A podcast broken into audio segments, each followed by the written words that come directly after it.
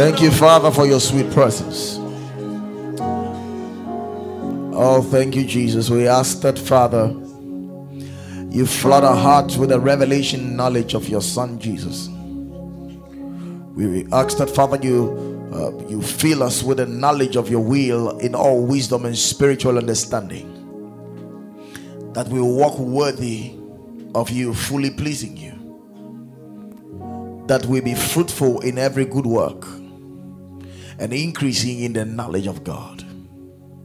We thank you, Father, for um, qualifying us and making us to meet to be partakers of the inheritance of the saints in the light.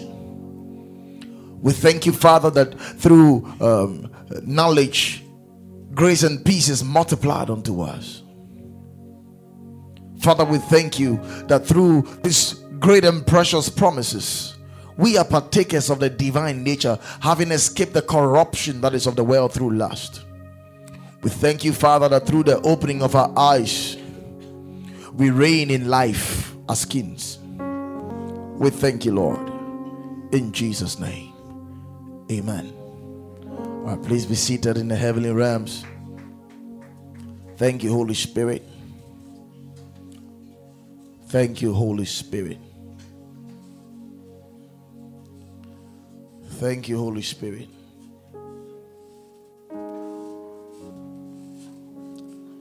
Hallelujah. Hallelujah.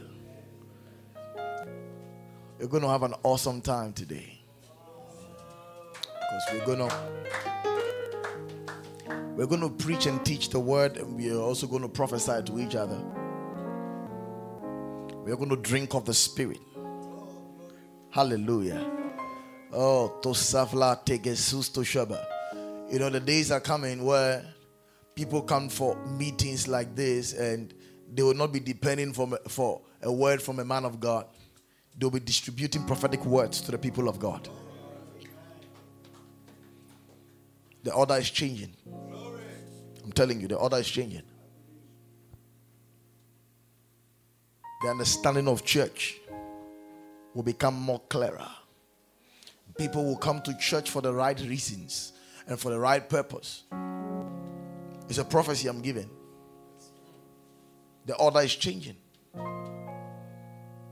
And the time is coming. Just few years from now when the church will be educated and reoriented in their minds, they will have a shift of understanding of what it means to be in a church meeting. And they'll come to meetings to prophesy to each other, not just to receive from a man of God, but to supply as a joint in the body. And we will see Jesus Christ glorified in our spirit beings, and the eyes of men will be enlightened through the church and we will become a wonder to the world. Men will visit our meetings and they'll be wondering, I, where am I? Am I in heaven? And prophesy. This is what the church is going to experience. I'm a New Testament prophet, so uh, the Lord has given me the timeline of His plan for the church.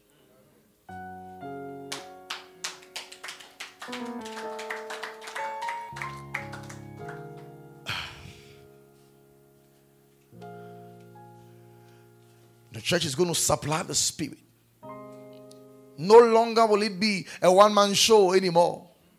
When the eyes of men are fixed on a man, but there's only one man that will be singing our meetings. His name is Jesus Christ. And we'll draw from him and reflect what we have drawn. We will become like rivers. We will not come to church to come tap, We will come to church to come deliver, to supply to the saints. And we will become rivers of living waters, springs and fountains of life to man. Le groste, la luz nendos to sangi gestasano rambe le kendos to zuza. Nisaki elo orosa fiesini alando tu stafa karatiste vadul blahategene. Mojanda la kloto stavaziglando. The time cometh when the minister of God will prophesy in tongues, and the same membership will interpret back to the church, and the church will be edified, and Jesus will be glorified.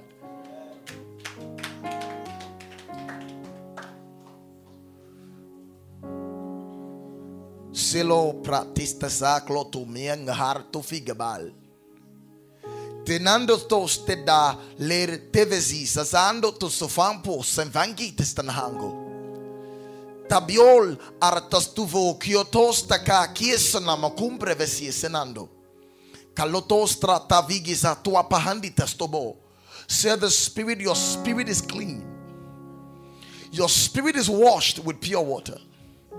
Your spirit is embedded with the very life of God. There is a union, a nuptia, an agreement between your spirit and that of the spirit of the living God.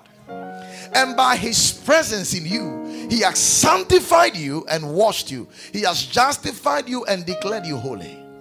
As you live in the reality of his holiness, you're going to see that a holy life will bed forth from your life. And men shall see and bring glory to the King of glory. Salon Sahai. Thank you, Jesus. We love you, Spirit. We love you, Spirit. We love you, Spirit. We love you, Spirit. We do not lack utterance. We don't lack utterance. We are suppliers. We are dispensers of the Spirit. We are dispensers of the New Testament. Me sovra nella tulste vengra Elala, elala, eza kol bahate klombotos ta klambotokra, akrokostama, iende de suswata, kala, lera sakaplondos tosusa, amaza kietos toma klabatusa fakul bahatiga, lera katasti vozoso shobalkandelaka, tedensu dobongo. No more will lies be preached again. No more will lies be preached again. For we will speak the truth in love for we will speak the truth of God's word in love. And that truth is the life of God. And that life is the light of God. And that light shines into darkness, and darkness comprehended it not. Men shall see this light, and they shall be refreshed men shall behold this light and they will experience the light of the glory of God in the face of Jesus Christ. And that light is the knowledge of men, and that knowledge will bring enlightenment, and men shall be refreshed. Nila Susahai. I love you, Holy Spirit. You are sweet smell. You are a sweet fountain of life. Thank you, Jesus. For in thy presence is the fullness of joy. Thank you, Lord. Thank you, Lord. Amen. Oh, what a glory. I love you, Spirit. I love you, Spirit. Now, this morning I'm teaching on um, focusing your mind on throne room realities.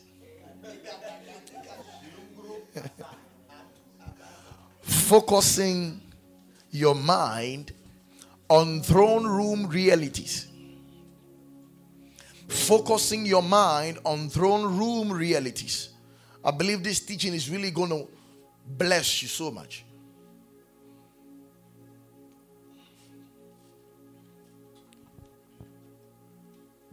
Focusing on throne room realities. Thank you, Holy Spirit. Philippians chapter 3, the verse 1. He says, Finally, brethren, rejoice in the Lord.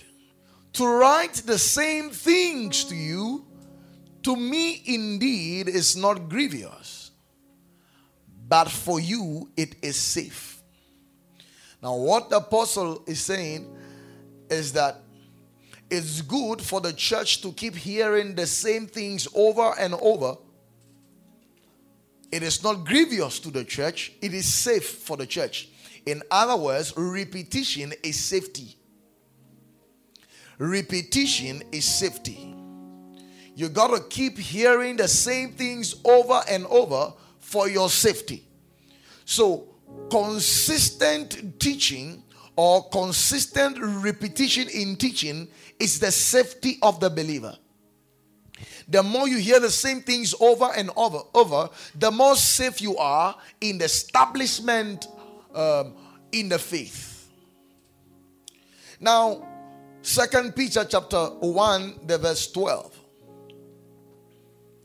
He says, Wherefore I will not be negligent to put you always in remembrance of these things. Which things? That tells you that um, the apostle Peter had already written them some, some letters or had already communicated some things to, to them already. So he says, Wherefore I will not be negligent to put you always in remembrance of these things, though ye know them. So there are some truths that you already know, but the church needs to be reminded of these same truths again. He says, and be established in the present truth. And be established in the present truth. That means there is outdated truth. It takes remembrance to be established in present truth. There are believers today who are preoccupied with outdated truth. You can still find outdated truth in the Bible. But he's saying the believer must be put into remembrance. Now, the word remembrance is the Greek word um, hupomimnesko. Hupomimnesko. Now, this word hupomimnesko means to recall to mind. It means to recall to mind or to remind or to suggest to the memory or to put in mind. That's the word remembrance. It means to put in mind or to recall to the mind or to remind. So he says, Wherefore, I will not be negligent to put you always in remembrance of these things, though ye know them and be established in the present truth. Now look at the next verse. He says, Yea, I think it meet as long as I am in this tabernacle. In other words, uh, he's trying to say that as long as he's alive, he called his body this tabernacle. Then he says, To stir you up by putting you in remembrance. So, remembrance stirs up the believer's mind. Because it's very easy for believers to forget what they are taught. Never think you will always remember what you're taught. It is very easy for you to forget what you are taught. In fact, you can listen to a fresh message after five minutes, you can forget it. You can listen to an audio teaching and even physically, as I'm teaching now, and immediately forget it. It's very easy for the human mind to forget because this human mind can be confused with so many thought patterns. So it's very easy to forget. That is why there is a need for remembrance or recollection or a recall to mind or to remind. Praise God. Now, Second Peter chapter 3, the verse 1. He says, This second epistles, beloved, I now write unto you in both, which I stir up your pure minds by way of remembrance, which I stir up your pure minds by way of remembrance. So, remembrance stirs up the pure minds of a believer. To have a recall of mind stirs up your mind. So, there are things you already have in your memory, but they can be lost in your memory. But when you are reminded, your mind is stirred up again to refocus on your focus. Praise God. Now look at the verse 2. He says, That ye may be mindful of the words which were spoken by the holy prophets, that is, of the commandment of us, the apostles of our Lord and Savior. Hallelujah. So I'm teaching on focusing your mind on throne room realities. Now, before we go into this, I need you to understand something that the mind talking of the human mind, plays a very important role in salvation and after salvation. This is very important. The mind of a man plays a very important role both in salvation and after salvation. I'd advise that you make notes. If you didn't bring your notebook, um, you, you type something on your phone. But next time, any of our meetings, don't assume that all nights are going to be shouting. We don't shout all night. We teach in all nights. So you get your notebook when you're coming next time. So the believer's mind or the mind of a man plays a very important role both in salvation and after salvation. It will shock you to know that a man can be saved, yet his mind will deny him enjoying the benefits of his redemption. A man can be born again, yet his mind can prevent him from enjoying the realities of redemption. I repeat, a man can be born again, yet his mind can prevent him from enjoying the realities of redemption. The mind is so key, it's very important because after this teaching, you need you need to give attention to the faculty of your mind. Because everything about your Christian journey begins in the mind. Praise God. So, the problem of the church today is not the old man, it's the old mind. Because the, pro- the believer does not have a problem with the old man. Jesus dealt with the old man. But the problem is the old mind. Let me share some example with you. There was a mother eagle that was discovered in South Africa. It was in a zoo. This eagle was um, caught by the, the zoo attendants. And this eagle was kept in a cage for 10 solid years. For 10 good years. Now, after 10 years, they decided to let go the eagle. So they opened the cage and they removed the eagle and they started pushing the eagle so that the eagle can fly. But something surprising or something shocking happened to the people. Now, after they brought the eagle out of the cage, the eagle did not fly. Not that it could not fly, it did not fly.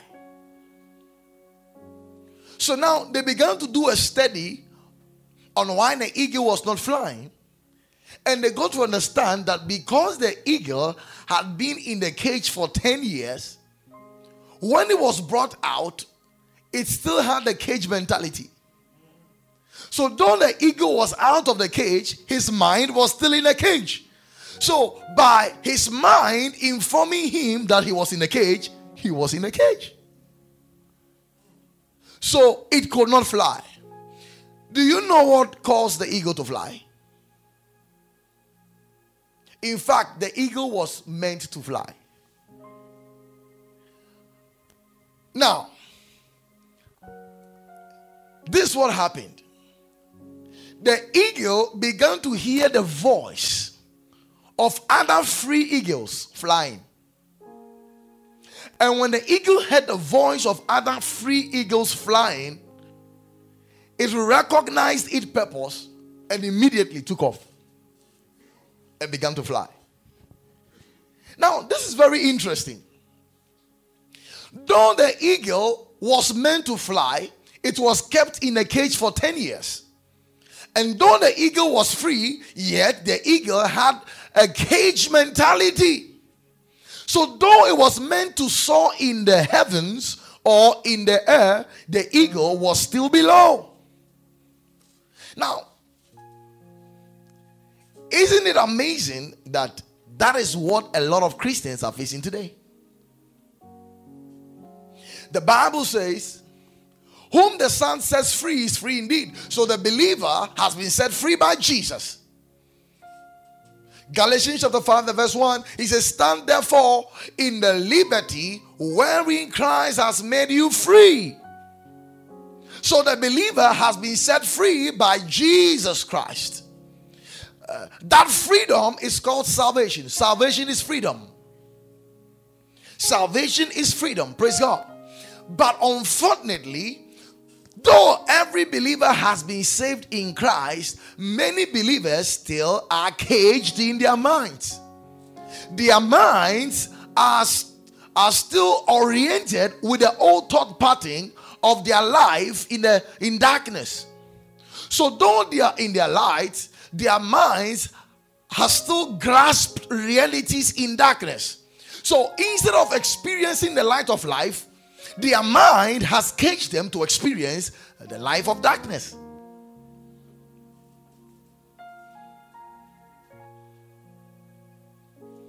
Praise God. And that is a big problem. Because it's not that you're not free, it is that your mind is not free. So that tells you that the mind of the believer is very important if it has got to do with your walk in Christ. There was a rich man who had a family, a family of uneducated men. And unfortunately, this man died. Before he died, he left a paper for them. Now, when he left this paper, he died. And these guys, in honor of this rich man, they framed the paper in a nice glass and they hanged it in their hall. Anytime they saw the paper, they remembered the man. But they had bitterness in their heart because they said, This rich man is a very selfish, wicked man. This man had so much money but died and left us nothing. So, for more than 30 years of their lives, they were living in bitterness anytime they saw it. It reminded them of the wickedness of this man. And one day, a man came to visit them who was quite educated. And whilst he was having a chat with them, he was going through the pictures of the room and he came across this paper that has been framed in a glass. And he said, Bring me that glass. They brought the glass to the man. He went through the glass. You know what he discovered? He discovered that the paper in the glass was the will to all the man's properties.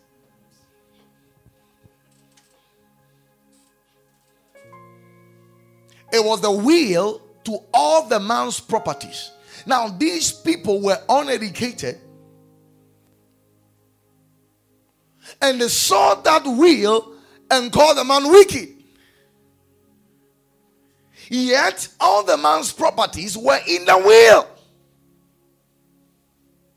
So for 30 years of their lives, they were living a lie.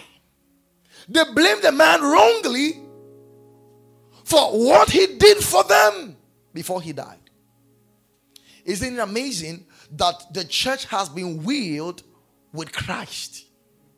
But because of the uneducatedness of the church in their minds, they still blame God for some things that are happening to them, thinking that God has done nothing for them in Christ.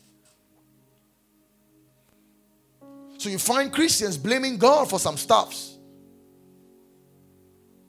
But the blame is not God, the blame is on education.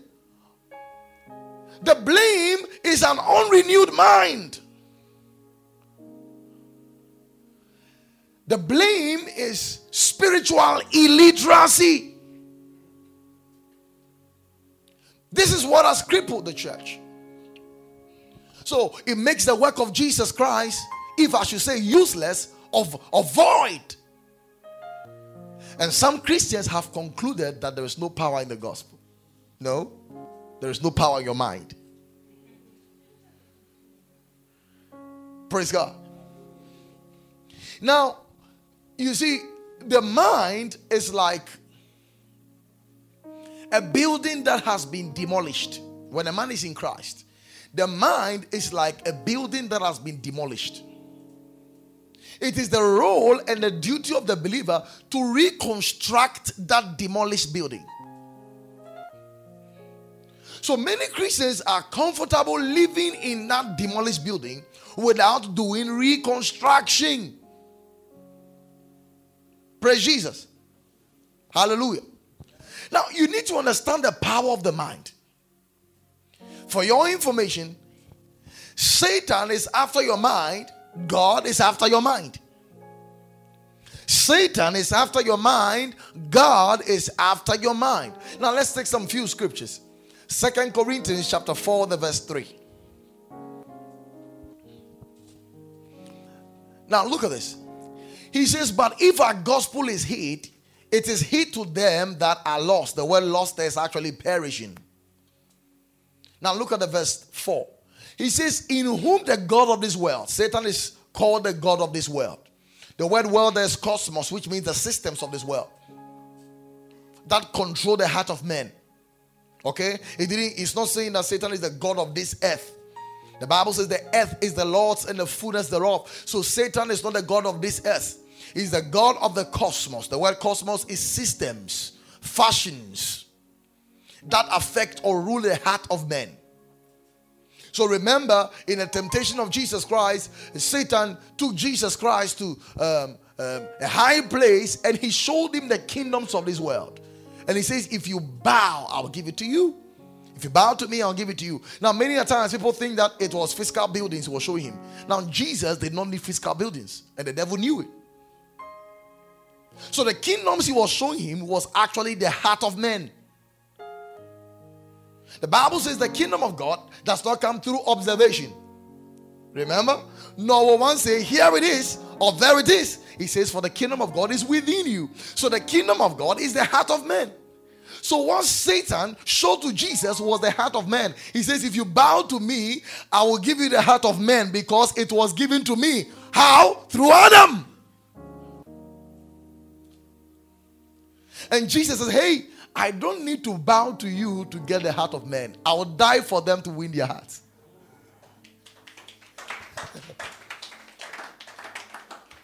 Praise God. So Satan is the God of this world in a sense of he's the God of the fashions and the system or the arrangement or the political structure that controls the heart of men. So Satan is the ruler of the hearts of men. So now he says, In whom the God of this world has blinded. Now look, the minds of them which believe not. So those who don't believe the gospel are blinded. Those who don't believe the gospel hand over the keys to Satan to blind them. So he's saying, In whom the God of this world has blinded the minds.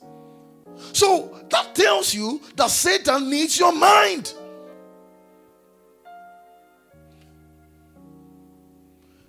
Look, in whom the God of this world has blinded the minds of them which believe not. Lest, why does he blind them when they don't believe? Lest the light of the glorious gospel is the image of God, the light of the glorious gospel of Christ, who is the image of God, should, uh-uh, should, one more time, should, come on, shout, it should shine on them. So, what does it mean? Shall shine upon them, shall shine upon their minds. shall shine upon their minds. Now look at the next verse. He says, For we preach not ourselves, but Christ Jesus the Lord, and ourselves your servants for Jesus' sake. Next verse.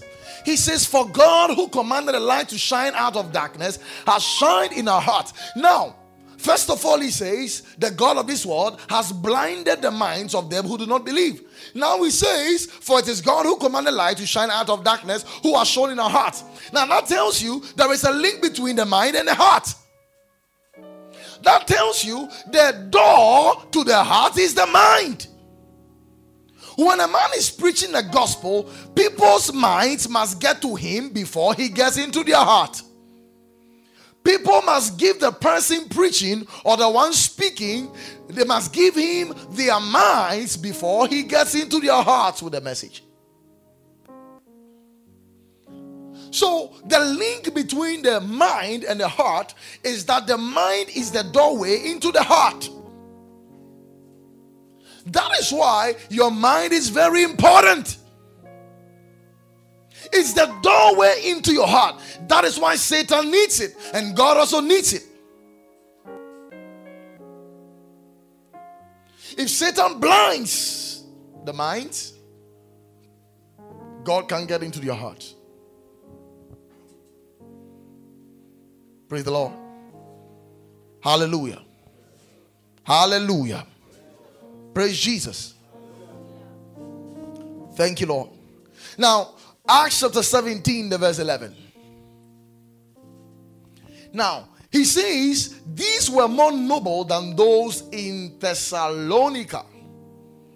Now, in those times when we were reading this verse, we thought um, the word noble means that um, they were noble in a sense of they studying the scriptures. He says these were more noble than those in Thessalonica. Now, the word noble actually means educated. So he was saying that the Berean church were noble in a sense that they were highly educated people. So he says they were noble than those in Thessalonica, in that they received the word with all readiness of mind and search the scriptures daily whether those things were so. Now, he used the word readiness of mind. In other words, preparedness of mind.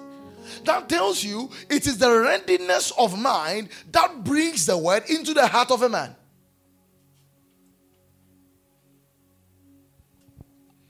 Hallelujah. The readiness of a mind receives the word into the heart. So, first of all, the mind is so important because it's the door into your heart. If God gets your mind, He gets your heart. If Satan gets your mind, he gets your heart. And guess what? The Bible says, out of the heart springs the issues of life. That means the issues of life begins from the mind. So the mind is the doorway to the heart, and out of the heart springs the issues of life. So the issues of a man's life, in terms of salvation, in terms of decision making, in terms of uh, doing anything, begins from the mind. Praise the Lord. You see, that is why the Christian must be found or must be fond of renewing his mind. The Christian must be found and must be fond of renewing his mind. Praise God. Now come to Ephesians, uh, Romans chapter 12, the verse 2. Come to the verse 1 first. Now watch this. He says, I beseech you, therefore, brethren, by the mercies of God, that ye present your bodies a living sacrifice, holy, acceptable unto God, which is your reasonable service. Now look at the next verse. He says, Be not conformed to this world. So now, for him to say, Be not conformed to this world, that means a Christian can conform to this world. Praise God. The word conform means to comply. It means to subject yourself with the system of this world. So it says, do not conform to this world. So there is a there is a tendency for a believer to conform to the pathing of this world. Because this world is heading towards somewhere. And believers can comply. They can comply. Oh, we are all human beings. Who said so? We are all not human beings. You are complying. That's why you're making this confession. So when, when someone says, um, um, we are all not human beings, then you say, oh, you two don't sound spiritual. You are complying. That's what is happening to you. So you get intimidated when people are still standing on the grounds on their faith. And you are complying. Someone says, Oh, we all fall sick. It's normal. We all get sick. You get sick. So when it says, No, I don't get sick, he says, So stop the two. No, we all get. You are complying. You are conforming to this world because this world believes that everybody should get sick. They say, "Oh, once you're in this world, there you you you sin, there you all sin." Who says so? So you see that that that mentality, that mindset is now governing your life. Once you are in this world, we will all sin. So that is how you have programmed your mind. You will sin. David said, Thy word have I hid in my heart that I may not sin. So a man can live a life without sinning. So, because of the weaknesses in your life, you feel everybody should sin. You need reorientation. So, you have complied. And you see, it's very easy to, to make your mindset contagious. I have vowed to make my understanding and mindset contagious to people. You can't affect me with your conformity to this world.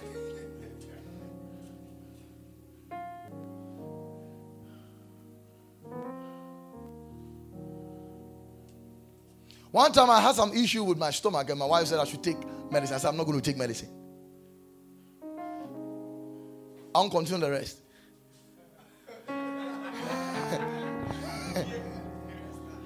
I said, I won't take it. I'll continue the rest. Back and forth, back and forth, back. I said, I ain't taking it. I am healed in Jesus' name. Guess what? I was still battling. And she was waiting to win. I told you, take the medicine. By the grace of God, I won. It left me. It left me. It left me. Listen, when you begin building, when you begin renewing your mind, you see, renewing of your mind is actually what sets faith rolling. You see, the believer does not need additional faith, he needs additional knowledge. Because knowledge sets your faith in motion. What you know sets your faith in motion. So the believer does not need more faith, he needs more knowledge, he needs more renewal, he needs more understanding. That is what he needs.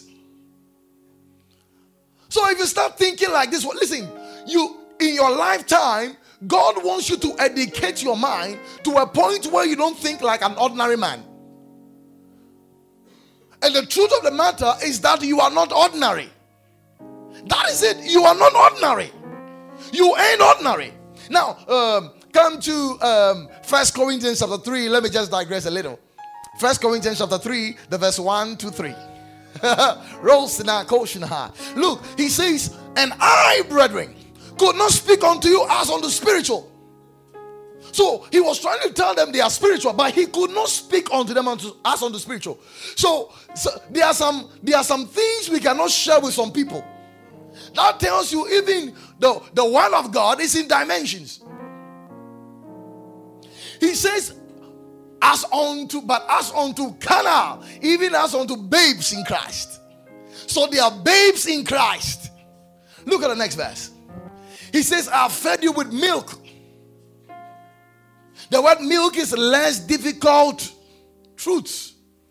He says, and not with meat, that's solid food.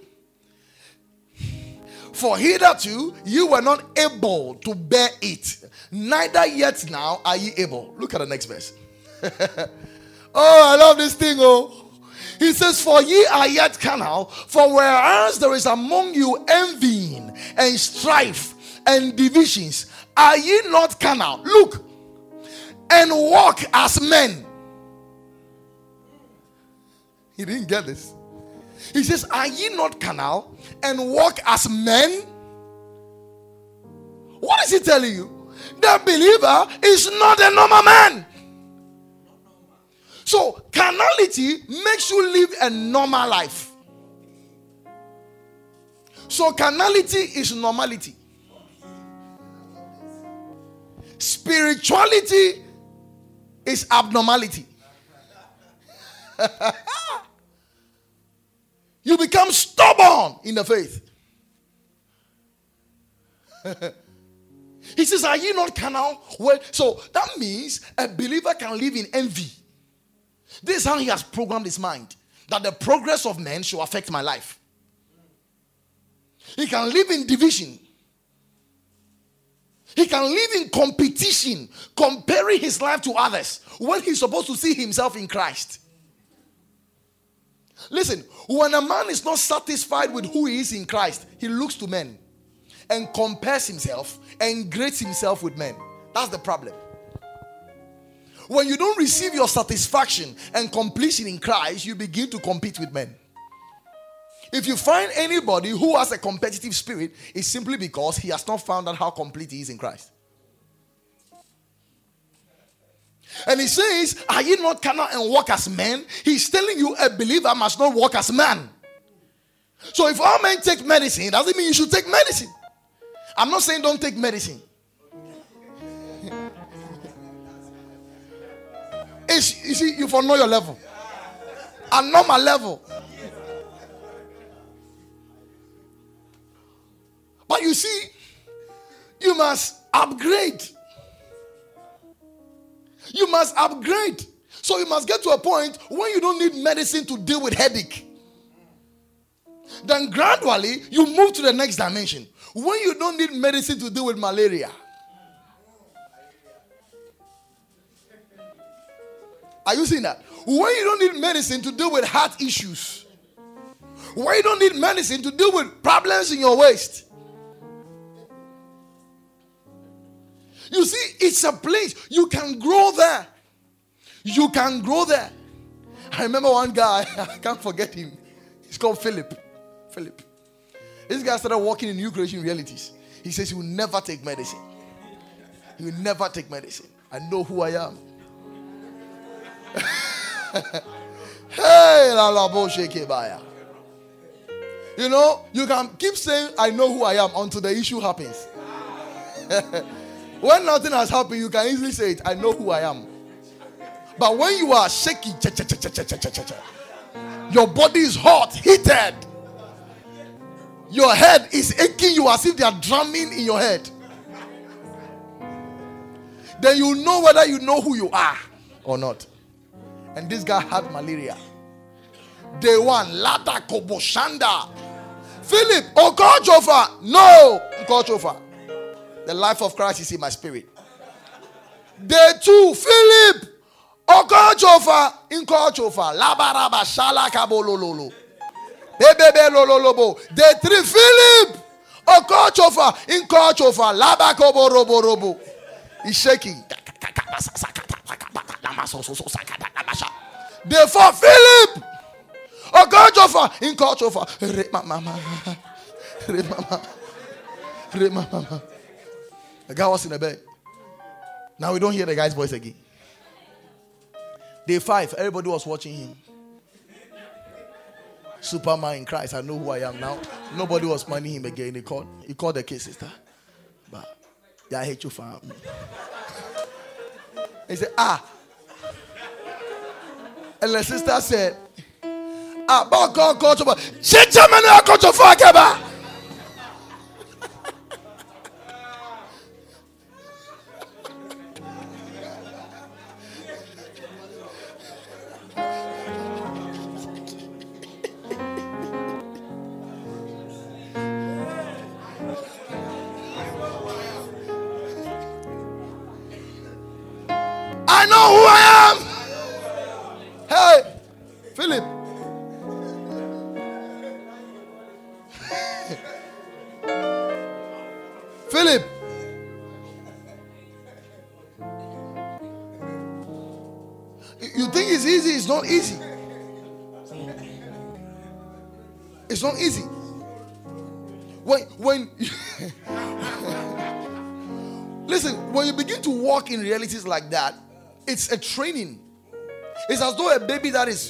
crawling and beginning to walk. It won't always go smooth, but you must keep the consistency. Now, this is what healed me of eye problem. You should have seen me wearing glasses by now. It affected me when I was in Accra Academy. I was I I couldn't do anything without glasses. If I take off my glasses, two things will happen. I can't see well. Number two, I'm going to have severe migraines. Severe. I mean, excruciating pain. And I completed SS I started hearing new creation realities. I said, I'm not putting on these glasses again. So I removed it because I saw a scripture in um, Deuteronomy where he says, and Moses was 120 years old. Neither was his uh, natural strength abated, nor his eyes dim. I said, Moses, age 120, his eyes was not dim, nor his natural strength gone. In other words, at 120, his energy was like 30. And I said, Me, it is over with glasses. And I remember so well, I took the glasses, folded the glasses, and I placed it in a cup in my room. Wahala begins. The pain worsened. I couldn't watch TV. The pain can become so serious that I can't walk, I can't go anywhere. And I was still lying on the bed, put my hands on my eyes. I'm healed in Jesus' name. I'm healed. And I keep I kept saying what I saw in the book of Deuteronomy. Moses was 120 years old. Neither was his natural strength abated, nor his eyes dimmed. I kept confessing it. And the pain worsened. Worsened. I still confessed it. And I'll go close to where the, the glasses are and I'll speak to the glasses. I'm not wearing you again. And this is a true story. Oh. Guess what? After two months, I forgot that I was healed. You, you wouldn't understand what I'm saying. I forgot. In other words, it didn't come to mind I was healed. I was living normal life without glasses and I forgot that I was not wearing glasses. By the time I re- realized it was two months.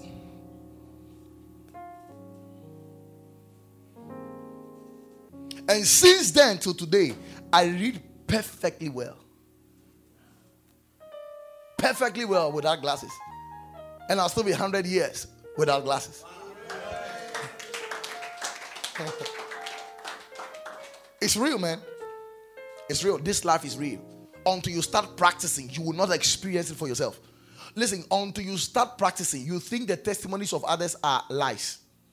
Until you start practicing, you will think the testimonies of others are lies. I'm telling you. But it all begins by renewal through the knowledge of Christ. Am I teaching you here? So in Ephesians chapter 2, 12, the verse 2, he says, And be not conformed. That means comply to this world. Don't talk like this world. Don't comply with the standard of this world. It's easy to comply because we are surrounded with so much carnality in this world. I'm telling you, we are surrounded by carnality. So it's easy to comply. It's easy to say, I am broke, I am poor, I am sick. It's very easy because we are surrounded with environments like that. We are living in a world where nobody rebukes you for saying you are sick. They rather pity with you. Oh, oh, Charlie, what is wrong? Yeah, I can see the confirmation. Your eyes are yellow. That's how this world has been programmed. To, to you know, you are sick. Should we prepare um, light soup for you? Or lie down. We entertain sickness. It's a system we have in this world. And it's normal for Christians too. So when a Christian starts acting who is who he is, they say he's too known or he's proud. Meanwhile, this is your life in Zion. The Bible says, No one in Zion shall say, I am sick. So, those who live in Zion, which we are, don't accept sickness. So, you see, in the New Testament, sickness is a choice. You you can oh, oh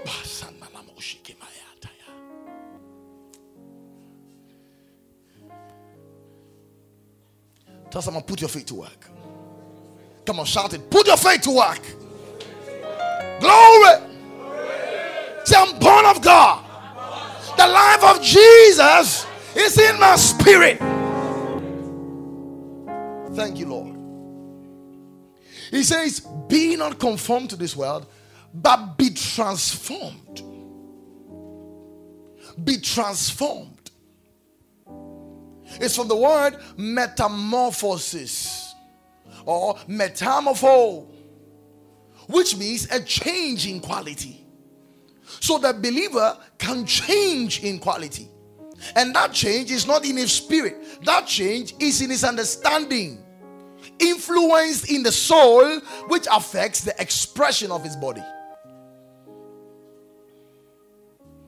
He says, Be transformed, be transfigured, be changed in quality by the renewing of your mind. So the believer needs renewal of mind. Renewal of mind. Renewal. Say renewal of mind. Come on, shout renewal of mind. Come on, shout renewal of mind. You see, renewal of mind does not come by confession. I renew my mind in Jesus' name. It's nonsense. We renew our mind by renewing our mind.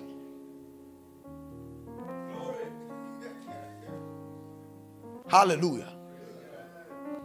So he says, Be transformed by the renewing of your mind, that ye may prove what is that good and acceptable and perfect will of God? You hear believers saying, Lord, prove your will in my life. Lord, prove your will.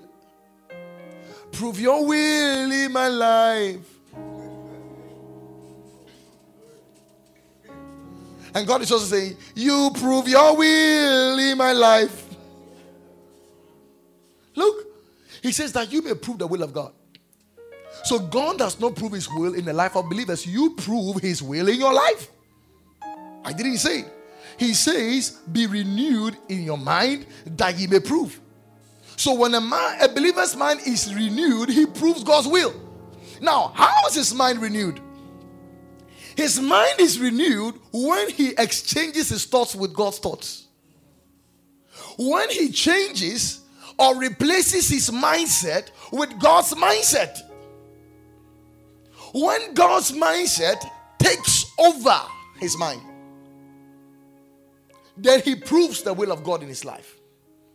Why? Because when the believer's mind is in conformity with God's mind, he will do God's will. It's so simple. The Bible says, Delight the Lord, delight yourself in the Lord, and he will give you the desires of your heart. Now, many Christians think that, okay, when I delight myself in the Lord, God will give me the, desi- the desires of my heart, which is car and house. If you read that scripture carefully, he says, Delight yourself in the Lord. In other words, let God's delight be your delight. He says, And he shall give you the desires of your heart. You know what it means? When you delight yourself in the Lord, God's desires becomes your desire.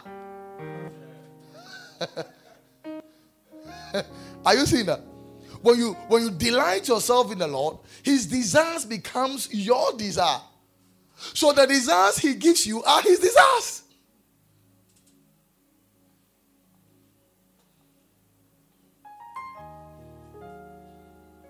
I delight myself in the Lord. Hallelujah. Now look at something about the mind in Ephesians chapter 4, verse 17. Ephesians chapter 4, verse 17. Now look, he says, This I say therefore, and testify in the Lord that ye henceforth walk not as other Gentiles walk in the vanity of their mind. He is describing the state of the mind in the four. He's describing the state of the mind without Christ. That mind is vain, is vanity. So he says, Don't walk as the Gentiles in the vanity of the mind. That means you are not a Gentile. You are a child of God. You are born of God. The Spirit of God lives in you. So he says, Without Christ, your mind is vain, full of vanity. Look at the next verse. Now, he says, having their understanding darkened. In other words, without Christ, a man's understanding, mindset is darkened. Darkened. Look, being alienated from the life of God through the ignorance that is in them because of the blindness of their heart. Woo. Next verse. He says, Who being past feeling have given themselves over to lasciviousness to work all uncleanness with greediness. Look, I love this. But ye have not so learned Christ. That means there are some things you can learn when you are in Christ. You can be trained and educated in Christ in your mind. He says, You have not learned so of Christ. So there are some there are some things that when you are in Christ, you don't learn again. Ye have not so learned of Christ. Now look at the next verse. He says, If so that ye have heard him and have been taught by him as the truth is in Jesus. I wish I could explain this more. Look at the next verse. Look, that he put off concerning the former conversation of the old man, which is corrupt according to the deceitful lust. Now, he's not saying try and put off your old man because your old man has already been crucified and you have the new man in your spirit. When he's saying put off concerning, he's trying to say do that putting off in your mind. Are you seeing that? Do the putting off in your mind. Because the putting off in the old man in your spirit has already been put off. So when he's telling you to put off, he's telling you this is an activity you engage in in the mind. How? Look at the next verse. How do you do this? And be renewed in the spirit of your mind. That's how you put it off. You change your thoughts with God's thoughts. That's how you renew your mind. And be renewed in the spirit of your mind. Be renewed in the spirit of your mind.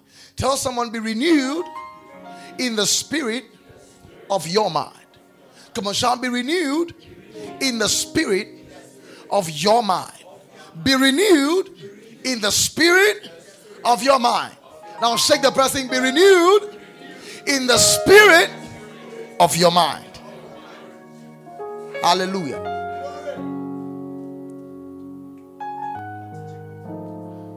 Be renewed. Renew, renew, renew, renew, renew. Are you getting it? Re what? New, renew, renew. Now remember, your spirit is already a new creation. But your mind still has old creation mentality. So he says, renew your mind. In other words, let your mind align with the state of your spirit. Let your mind be in agreement with the reality of your spirit. That's what it means. So your spirit is already new, but your mind is not yet. So make your mind new. That's the meaning of renewal. So your mind must align with the reality of your spirit. Your mind must align with the reality of your new recreated born again spirit, which is in Christ Jesus. That's renewal.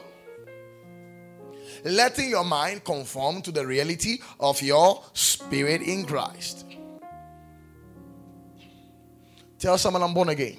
I'm born again. You see, when you got born again, many things happened to you at a go. You were saved, you were redeemed, you were sanctified, you were forgiven, you were sealed with the Spirit, you were indwelt by the Holy Ghost, and you are in Christ, and Christ is in you. You are circumcised, you are baptized. All these realities happen once. But renewal sets your mind to understand what has taken place already in your spirit. So when your mind is renewed, you begin to walk as the reality of your spirit is. Are you seeing that? So the work of the believer cannot happen effectively without the renewal of his mind. If you find a believer living constantly in sin, it's because he has a problem of unrenewal. If you see a, pro- a, believer walking in envy, walking in lust, walking in lasciviousness, walking in drunkenness, he has not been renewed. That's his problem. He hasn't been educated. He said, You have not so learned of Christ. He has not been tutored. He, he has not been tuitioned, He has not been discipled. He has not been renewed in his mind. Praise God. Hallelujah. Come on, hallelujah. Now look at Ephesians chapter 2, the verse 3. You see, you need to understand that. Now, watch me. Man is a spirit, he has a soul and lives in the body. Your soul is actually a, com- a compartment of your mind, your will, and your emotion. Now, before salvation, your spirit was in sin and death. And your spirit was ruled by Satan. Satan was your master and your spiritual father. So Satan had control of how your mind should think. Are you seeing that? He gave you a mindset, a darkened mindset of wickedness. Now, when you got born again, your spirit was born again. God gave you a new spirit. Mm. Ezekiel chapter 26, the verse 25. This scripture really blessed me. I've read it several times for several years, but I saw it in a new light when I started reading from 25. Now I don't read Ezekiel uh, 36 from 26 again. I read it from 25. Because there's something I saw there which really struck me. He says, Then I will sprinkle clean water upon you. Now, anytime you're reading the Old Testament, remember the Old Testament prophets were prophesying about and his plan of salvation. salvation. So, all the terms that were used in the New Testament books, you need to apply them when reading the Old Testament. Now, in the New Testament books, when you read the book of John, what is water? Represents what?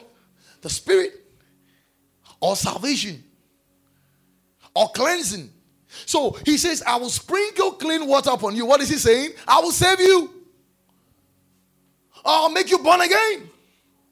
Remember, Jesus with the woman at the well, Jesus said to her, If you know who it is that asks you for water, you would have asked him and he would have given you what? What? Springs of living water. He says, If you drink of this water, you will test again. But whoever shall drink of the water that I shall give shall be in him a well springing unto eternal life. So, what is the water again? eternal life. What is the water? The Spirit. What is the water? Salvation. So, he says, I'll sprinkle clean water. What is he saying? I'll give you eternal life upon you, and ye shall be clean. What is salvation? Clean. I'm clean. That's salvation. From all your filthiness. So the believer is no longer filthy, he's born again, he's righteous. And so shekema bora salalalalo sheke. He says, From all your filthiness, and I'll also cleanse you from all your idols. Look, from all your idols will I cleanse you. So the believer was saved from idols in Christ. He didn't get this. He does not need to break powers. He does not need to break idols in his family. He says, From your idols will I cleanse you. you didn't get this one. You didn't get this. I'm excited. He says, From your idols will I cleanse you.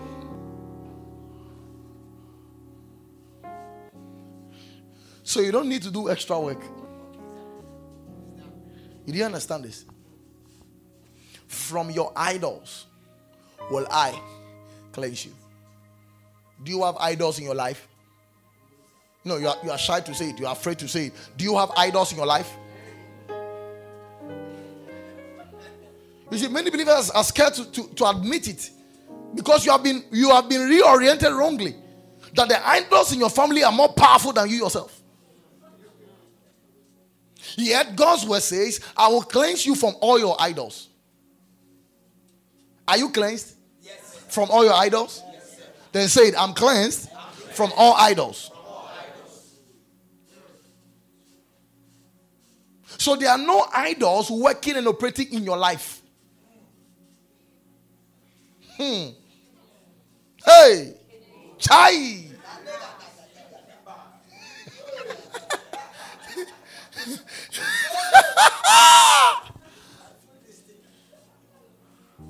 I'm cleansed from all my idols, man.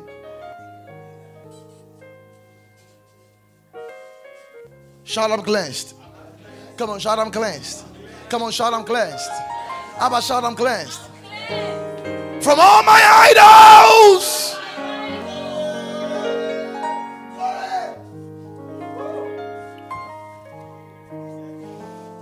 This is really a blessing, man. I had to stop to read this over and over. Cleanse from all my idols. Idols that stop people from marriage. I'm cleansed from all my idols. Idols that prevent people from completing school. I am cleansed from all my idols. Idols in the family that prevents people not from not to have jobs. I am cleansed from all my idols. Idols that prevent people from from progressing. I am cleansed from all my idols. I am cleansed from all my idols. I am cleansed from all my idols. Shout, I'm cleansed, I'm cleansed, I'm cleansed from all my idols.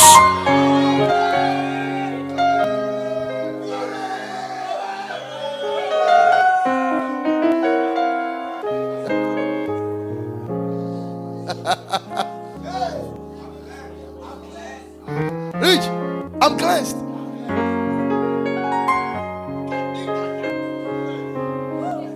Sha, I'm cleansed. Linda, I'm cleansed. Popolampo, I'm cleansed. Eben, I'm cleansed from all my idols.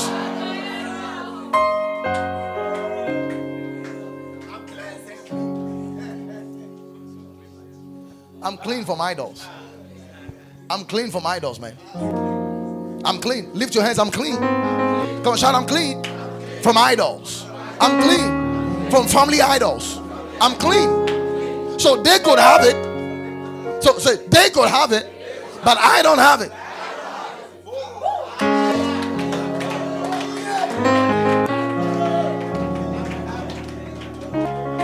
So you see, this is this is what affects a New Testament prophet.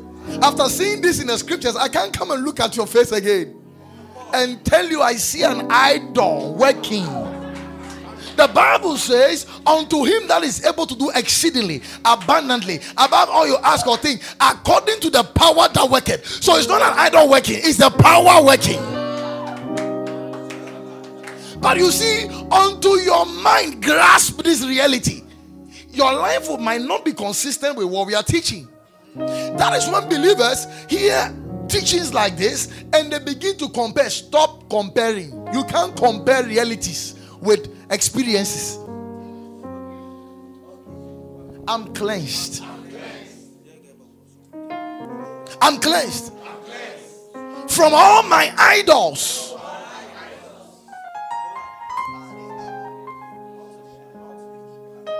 So, so if you're trusting God for a breakthrough and it has delayed, don't say it is my idols working against me. Because from the scriptures, you know you have been cleansed from idols. You see, you see, the devil is so smart, okay? When he begins, when you begin going through certain problems, then he begins to remind you. Have you not heard what is going on in your family? Have you not heard that your mother's side is not good? Your paternal and maternal. Have you not realized that your mother did not marry? That is why your marriage has delayed. Have you not realized that your mother's mother also did not marry, and your mother's mother's mother's mother's mother also did not marry? Then now you start thinking, hey, what is happening to me? What is happening to me? You are using your mind wrongly. You are complying. I can't comply because I'm cleansed from all my idols. I'm cleansed from all my idols. Please be seated. Let's finish this thing. Please go home and go and be reading this thing. Oh. Listen, go and read this. Read it. Read it. And read it. Read. I'm cleansed. I'm cleansed. I'm cleansed. I'm cleansed from all my idols. Idols. You, you know what Paul said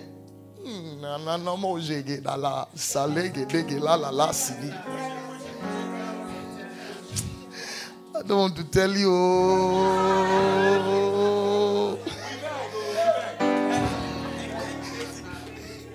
Okay. Come to First Corinthians chapter 8. I didn't want to tell you, but I'll tell you. I'll tell you. Hey, la la la la now look.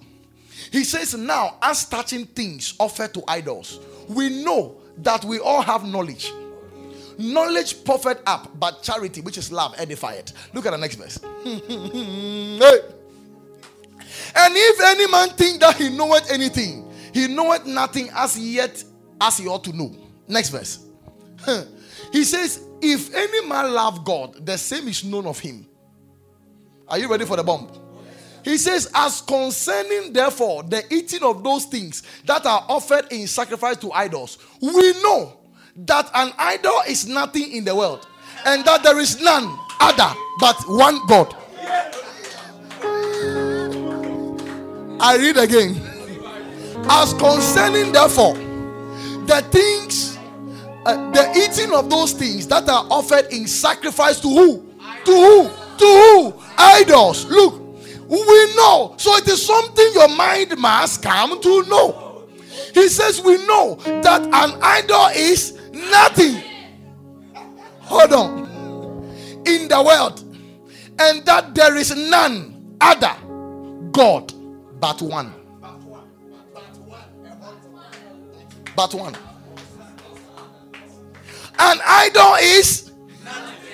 You see, it takes New Testament revelation to appreciate this. An idol is. So today, a lot of people are making idols something.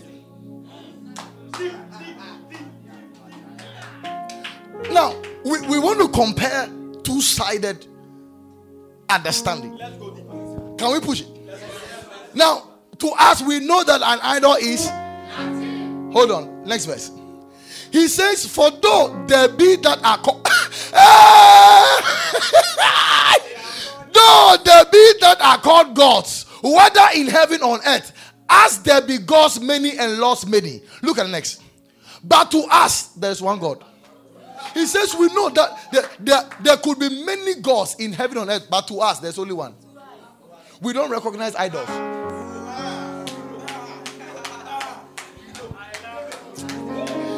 To the five again. Oh, it was not my message now. He says, Look, he says, For though there be that are called gods, gods, whether in heaven or in earth, as there be gods many and lords many. Next verse.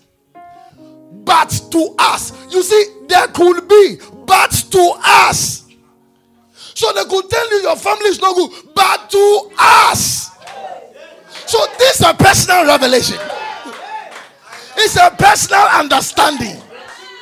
But to us. So listen, he's not forcing you to agree or not agree. But to us, there is but what? One God. The Father of whom are all things, and we in. So we are not in any idol. And one Lord Jesus Christ, by whom are all things, and we by Next verse. Here's the problem. Oh, here's the problem. He says, How be it? There is not in every man that knowledge. so you see, here's the problem. How be it? Not every Christian has this knowledge. Hey, so there are diversities and classes of knowledge in Christ and in salvation. So some would love to roll on the ground to be delivered. We understand.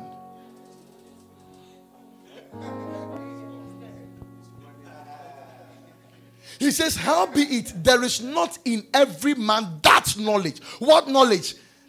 The, eh, the gods of this world are what? Nothing. But how many gods? There be many gods, but to us, there's what one? He says, How be it, not every man has this knowledge. That's the problem. For some, look, with conscience of the idol. So there are believers who are conscious of idols in their lives. So he says, for some with conscience, with conscience of the idol unto this hour, eat as a thing offered to an idol, and their conscience being weak is defiled. So believers, they are believers who can think that they are idols in their life and they defile their conscience. So they empower the gods, which so called gods, to us, there's only one. So listen, what you acknowledge, you receive.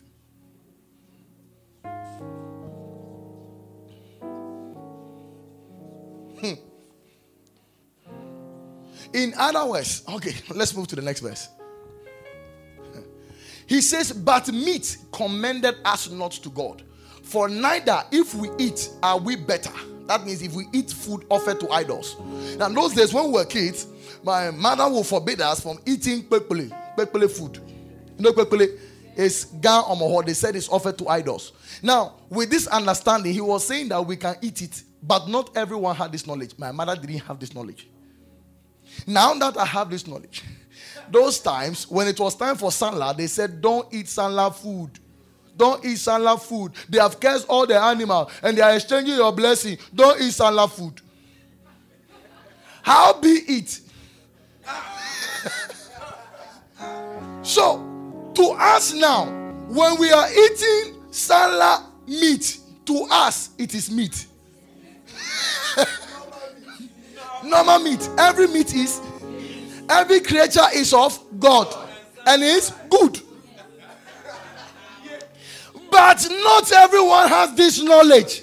There are those whose conscience says that this food was offered to an idol, so I will eat. And they are defined by that knowledge, and when they eat, something might happen. Are you seeing this technicality? So, look, he says, but meat commended us not to God, for neither if we eat are we the better, neither if we eat not are we the worse. Next verse. he says, Look, but take heed lest by any means this liberty of yours become a stumbling block to them that are weak. So the taking heed is that there is a certain liberty. So they are believers who have a certain liberty, knowing that gods in their family don't happen to them. That's the liberty they enjoy. So when they go to certain churches and they see people scream, screaming, screaming, making out, they're like, ah, what is happening here? It's not my life. I don't experience this. What's happening? What's happening? There are people who sleep, demons press their neck. It's not my experience. Why should they press your neck? What did you do to them? Why should they press your neck? They stretch you around, then you wake up, your body pains. Why? I had a prophet friend.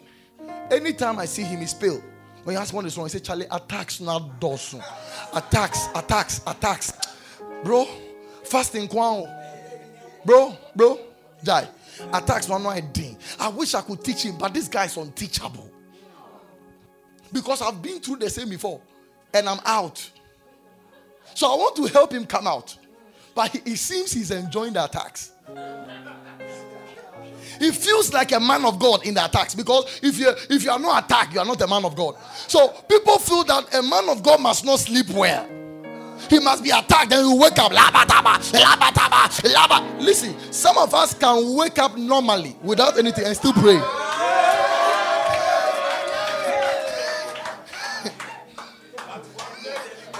because to us, we have some liberty. We have understood something. So he says, but take heed. So he's giving a believer who knows this thing a warning. Lest by any means this liberty of yours become a stumbling block to them that are weak. Who are those who are weak? Look at the next verse. He says, For if any man see that you which has knowledge sit in the meat in the idol's temple, that means that a believer can enter into a temple dedicated to idols and go and take their meat and eat it.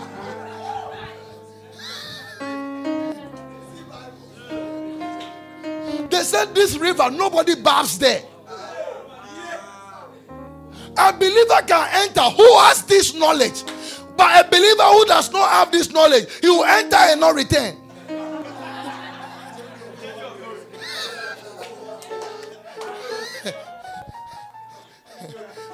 Apostle Paul is dangerous. Oh.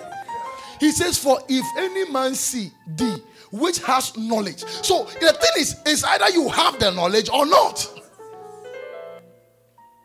Do you see this? Sit at meat in the idol's temple. So the idol's house, that's where you are sitting, Angasa. You're chopping a meat. So to some, when you have a dream and you are eating meat in a dream, it is witchcraft. Oh. But to us, to us, it is party, party, party, papa, tolo beef. if you bring chicken, we go chop them. You bring wele, we go chop them. You bring fufu and abenkwa, we go suck them. They will demand for Don Simon. Listen, the day I started eating food in my dream, then the thing stopped. I said, Why did you stop? Eh? Why did you stop? I enjoy you. Why?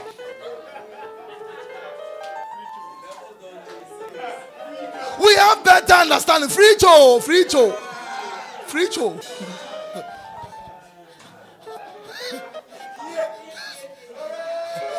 he said, he said, uh, uh, spirit come and sleep with you. Uh, hey, hey, hey, hey, hey, hey, listen, listen, listen. A believer is Christ. Oh. Same life in Christ is what in him. So God's life is in him. So if you sleep with me, whose sperms enter you?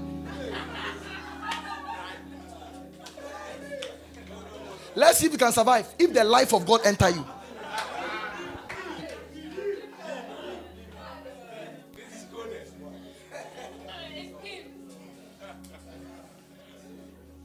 See, me, every devil my family, I've told him, bring the food, oh. Bring the food. Bring the meat, oh. Bring the fufu. Oh. Make you check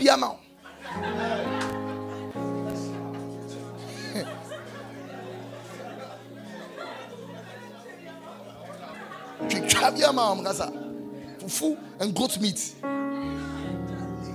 Because we have a better understanding. The Bible calls the word of God strong meat. So if you are eating strong meat in dream, what are you eating? The word. But you see, but the problem, you see, someone who listened to this teacher said, This guy, he doesn't know what he's talking about. You see, but this knowledge is not in every man.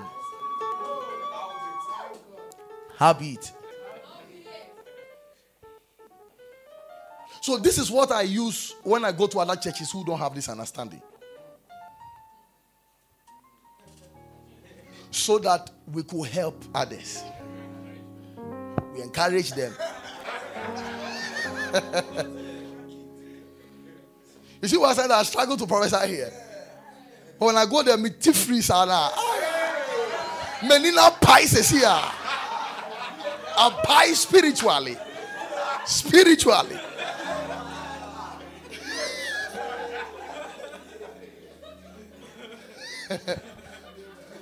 Look, he says, Shall not the conscience of him which is weak be emboldened to eat those things which are offered to idols. In other words, if, for example, I have this knowledge and I enter into the shrine and eat the meat, and a believer with weak conscience who doesn't have this knowledge sees that me, I'm eating. He also says, okay, and then it's okay to eat. Then he also go and eat. The next morning, his stomach has become like a pregnant man. What have you done? Look at the next verse. What you have done. And through thy knowledge shall thy weak brother what? perish. So your knowledge can end up another believer perishing.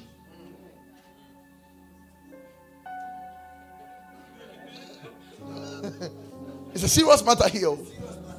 Whom Christ who did what? Died. Hey! Look at the next verse. But when ye saw sin against the brethren and wound their weak conscience, ye sin against Christ. Hey, look at how we sin against Christ in the New Testament. Oh.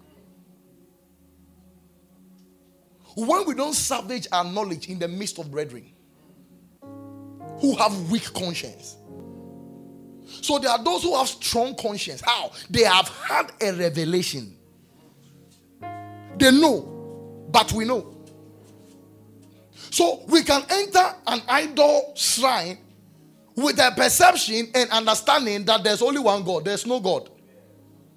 This is understanding Paul had. He went to Athens and he saw the written to an unknown God, and the whole town was given to idol worship. Paul did not say, All of you bring your gods. Let me deal with you and cast out and break all of them. He preached the gospel because to him, there are no gods, there's only one God.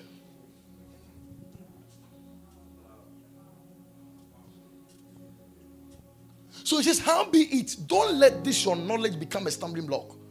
There are sometimes there are some things you know, but in the midst of brethren who have weak conscience, don't do it. That's what the Bible is saying.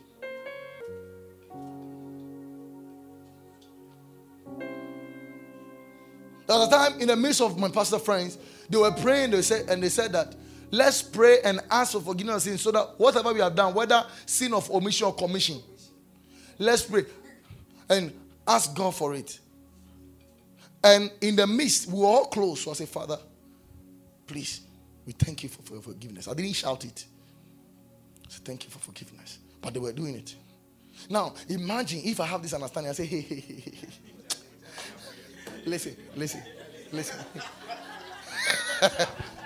My bond, the mountain has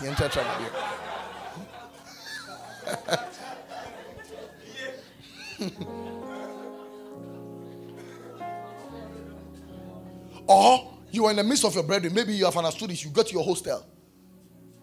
Now, the believer is already forgiven. We don't need to ask to receive forgiveness of sins. You understand this thing. Then your brother is, is asking. That's his knowledge. Then says, No, no, no. In the New Testament, we don't ask it. We don't ask it. Go ahead. Then he also says, Oh, we don't ask it. Oh, okay. So to his understanding, it means you can sin. There's nothing wrong. Before you realize the guy is sinning Grand Star, you don't understand what's happening.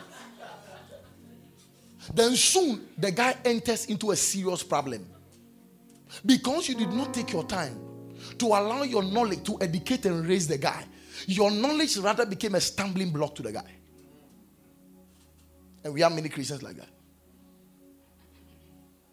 When you receive new knowledge, take your time. Don't puff up without understanding. Be matured in this understanding. Sometimes you can see people operating in error, but relax.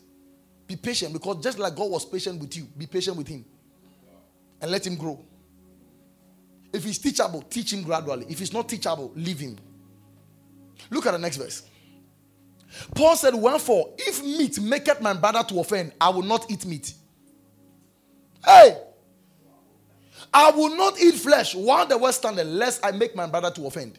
So, in other words, if meat, eating meat offered to idols, will cause my brother to perish, I won't eat it.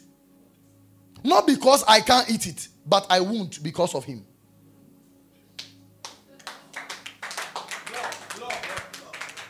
So you see, he's telling you that love precedes knowledge. So your knowledge must be outlived in love. That is why me, I can preach anywhere, I can survive anywhere. If you take me to Methodist, I will preach Methodist message. Yet I will not compromise. I'm still preaching Christ. You don't even hear me mentioning grace, but I'm preaching grace.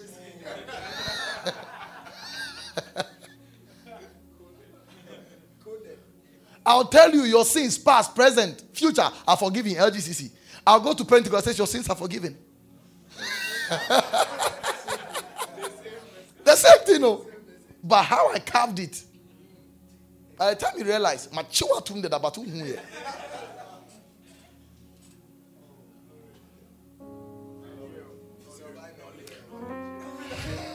knowledge. Please be seated. Let's finish this thing. I've actually not started my message, oh. So let's use 15 minutes to finish it. Okay? All right. So the word of God educates the mind of the believer. I've told you, when a man is born again, his spirit becomes a new creation.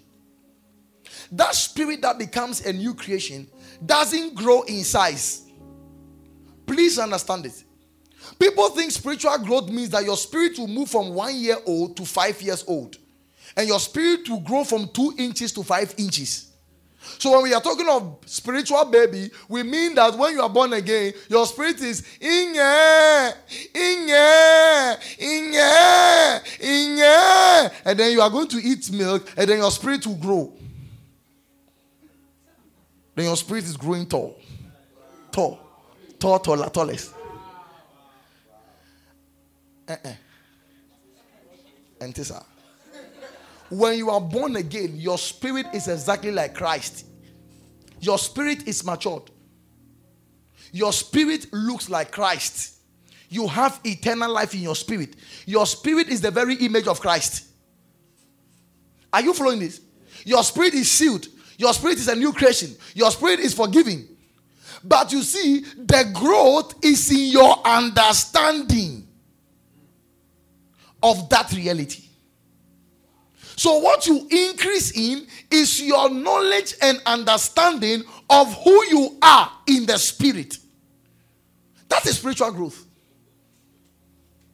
So, when we are saying renewal of mind, is the same as growth. We grow in understanding. Oh, oh. Second Peter 3:18. He says, but grow in grace. How? that is in the knowledge of our Lord. So spiritual growth is growing in knowledge.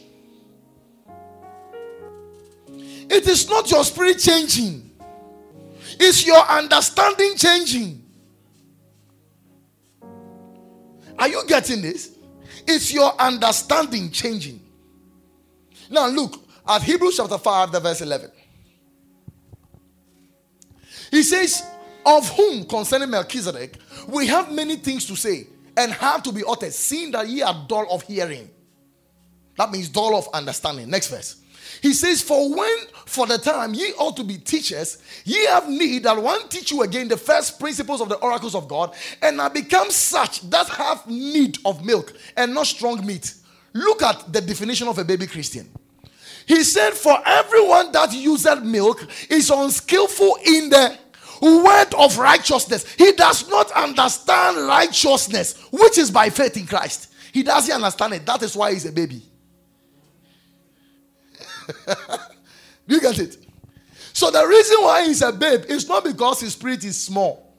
He's a babe because he has not understood righteousness by faith. That's why he's a babe.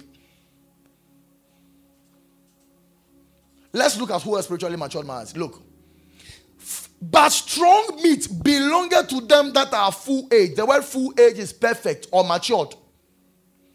How? Not increment in size. Who by reason of use have their senses, spiritual senses, exercised in knowledge to discern, to judge both good and evil. That's how you realize the man is grown. He has used the faculty of his senses his mind, his understanding to discern both good and evil.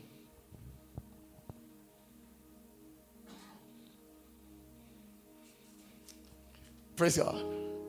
So spiritual growth is in your thought.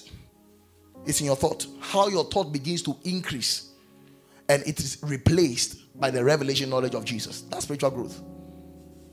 Ephesians chapter 4, verse 11. Let's look at that. Quickly. He says he gives some apostles, some prophets, some teachers, some evangelists, some pastors. Uh huh.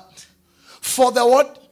Perfecting katartismos, which means what? Finishing and completion. For the furnishing of the saints. That is spiritual growth. God gave us ministry gifts to perfect us, to furnish us, and to complete us. That's the growth. How? For the work of ministry, for the edifying of the body of Christ. Uh huh till we all come to the It didn't say that till we all spiritually grow, as in uh, our spirit changes. He says, to we all come to the unity of the faith. That is of the knowledge of the Son of God. That's the growth. The knowledge of the Son of God. When a man comes to the knowledge of the Son of God, he's maturing. Unto a perfect man. So the man is already perfect. So you come unto that perfect man through knowledge. Unto the measure of the stature of the fullness of Christ. So the fullness of Christ is permanent. We come to that fullness through knowledge.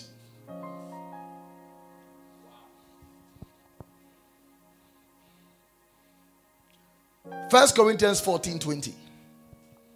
I think this one will sort out the whole thing. Look, he says, Brethren, be not children in. in. So a child, a baby Christian is a baby in understanding. He says, Be not children in understanding. So, who is a baby? One who has not understood. So, be not children in understanding. How be it in wickedness, be children. he says, Doing bad things, be a child. But in understanding, be men. How do we become mature? By understanding. We are men by understanding. When we have understanding, we are men.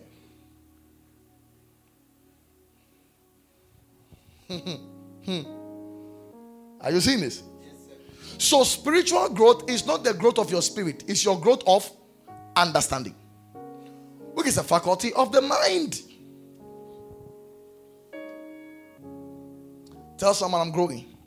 So, what is happening to you right now is spiritual growth. So, many people don't know they are growing, but they are growing. So, someone listen to this teaching and say, Man of God, I want to grow spiritually. What just happened to you? You are growing. Says the man, of God, I want to repent. What just happened to you? Repent means change of mind. So when I'm preaching the gospel, you are repenting. Tell someone I'm repenting. So repentance is actually renewal of mind. It's not change of behavior. So repentance is not change of behavior, but repentance will change your behavior.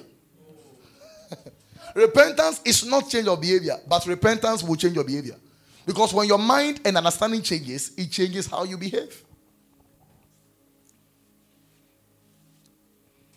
Is somebody following this thing? Colossians chapter 3, verse 10. Look, he says, and have put on the new man. So we have already put on the new man. You see, many Christians are not new man conscious. That is the problem. They are not new man conscious. You must be conscious of the new man in you. Because you are a new man. You have a new man. Tell someone, I have a new man. He says, and I've put on. You have put it on. You have a new man on you. So if you're in a car, the car is shaking, going to have an accident. Don't say, hey, all of us are going to die. All of you are not going to die. There's a new man in the car. There is a new man around. When there's trouble, think of new man first. I'm a new man. I'm not a mere man. I'm a new man. He says, and I've put on a new man, which is renewed in. Knowledge. Are you seeing? He's telling you the new man is already on, but the old mind is still there. So renew the new man, renew the new mind with knowledge. Look, after the image of him that created him. So he's saying, renew the old mind with the knowledge of your new image, who is Christ. And I've put on the new man, which is renewed in knowledge after the image of him that created him. Who created him? Christ. And that Christ is your image. So he says, renew your mind with that image of him that created him. Renew it with the mindset of Christ. Did you follow that? Philippians chapter 4, verse 8. The problem is in the believer's thoughts. What are your thinking pathing? Look, he says, finally, my brethren, whatsoever things are what? True. Whatsoever things are honest. Whatsoever things are just. Whatsoever things are pure, whatsoever things are lovely, whatsoever things are of good report, if there be any virtue, and if there be any praise, think on these things.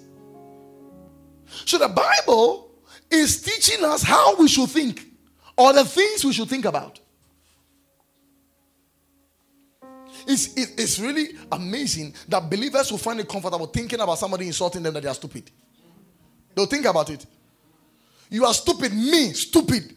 Me. You insult me, you are stupid. If you act to some, if you react to someone who says you are stupid, you are stupid. Do you understand what I'm saying? If you react to somebody who says you are stupid, you are stupid. You are proving to him you are stupid. Or say me Jimmy, me train say me Jimmy, you Jimmy. So don't meditate on it. The person says you are a fool. Are you a fool? The wisdom of Christ is in you. You cannot be a fool. So you ignore him because he's the fool. You can't tell me I'm stupid or crazy and expect me to react to you. No, I'm not crazy. I'm the righteousness of God in Christ Jesus. That's what I think on. He says, Think on things that are pure, things that are of good report. Is foolishness good report? We don't think on them. The one thing means meditate. Give your mind's attention to it. So there are many Christians who give their mind's attention to the wrong stuff. Wrong stuff. So every thought that comes, scan it here. Is it pure? If it's not pure, throw it away. Any dream you have, ask yourself, is it pure? If it's not pure, throw it away. Is it honest?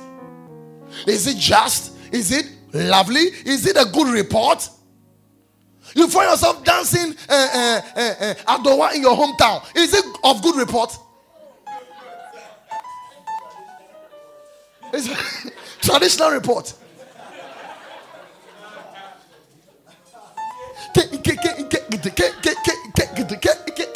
Then you wake up and say, Hey, Lord, Lord, Lord, what is happening? What am I doing in my hometown? You will be in your hometown.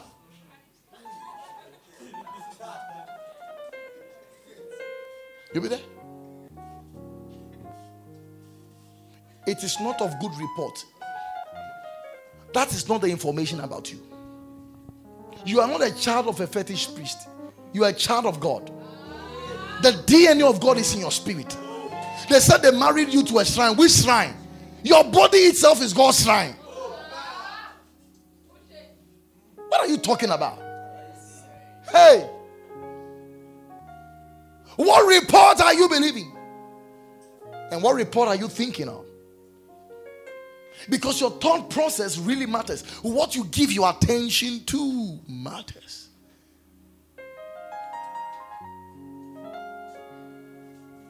Is it sinking? Are you sure it's sinking? First Corinthians 13 11. Look, he says, When I was a child, I spake as a child. So, how do you know who a spiritual baby is? By his words. I spoke as a child. Number two, I understood as a child. How do you know a spiritual baby? By his understanding. And I thought as a child. How do you know who a child is? By his thinking. Thinking. Listen, you need to understand this. You can meet a 60 year old Christian who is still a spiritual baby.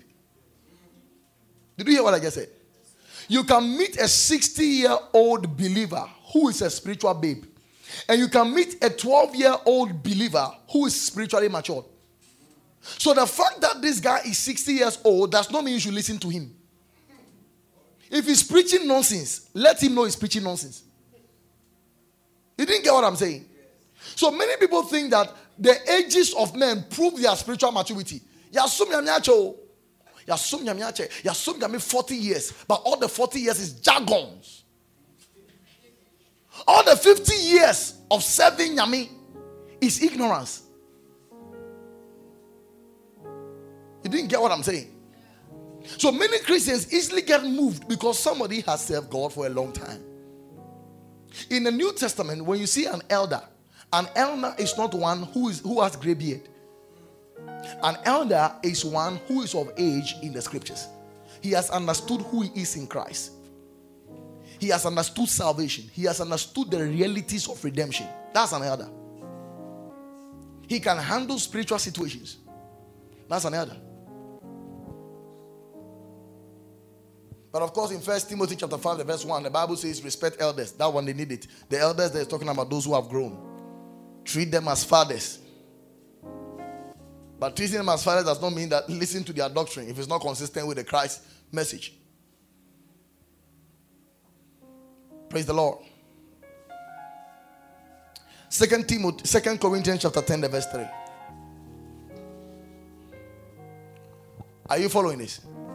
He says, For though we walk in the flesh, we do not walk after the flesh. Uh-huh. He says, For the weapons of our warfare are not carnal, but are mighty through God to the pulling down of strongholds. Look at the next verse, very key. He says, casting down what? Imaginations. Imaginations is a function of the mind. He says, and every high thing that exalts itself against the knowledge of God. Look at the next one knowledge of God. The third one, and bringing every cap- eh, bringing into captivity every thought to the obedience of Christ. Now, there are three things I need you to note there. The first one is imaginations. The second one is knowledge of God. The third one is thoughts. That's the warfare. The warfare is number one in imagination. There are many Christians who just allow anything in their minds. The word imagination is from the word which we have image. A dream is an image, a vision is an image. A conversation can create an image in your life. It says casting down imagination. It doesn't matter how many times those imaginations comes, you need to cast them down. And every high thing that exalts itself. So there are things that will come to your life that seems to exalt itself above the knowledge of God. Any thought that exalts itself above God's knowledge in your life must be treated violently.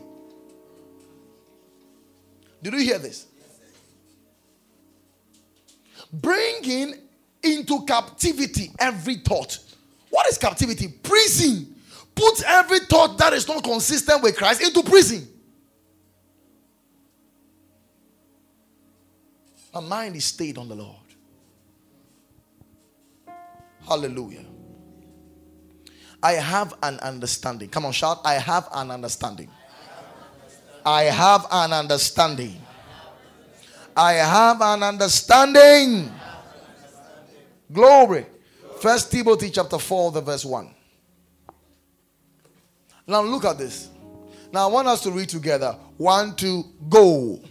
Now the Spirit speaketh expressly that in the latter times some shall depart from the faith, giving heed to seducing spirit and doctrines of devils. Now, the verse 2 1 to go. Speaking lies in hypocrisy, having their conscience seared with hot iron. The verse 3 1 to go, forbidding to marry, and commanding to abstain from meats which God has created to be received with thanksgiving of them which believe and. Next verse. One to go. For every creature of God is good. Ah, uh, ah, uh, hold on. He says, commanding, uh, forbidding uh, them to abstain, uh, commanding them to abstain from meats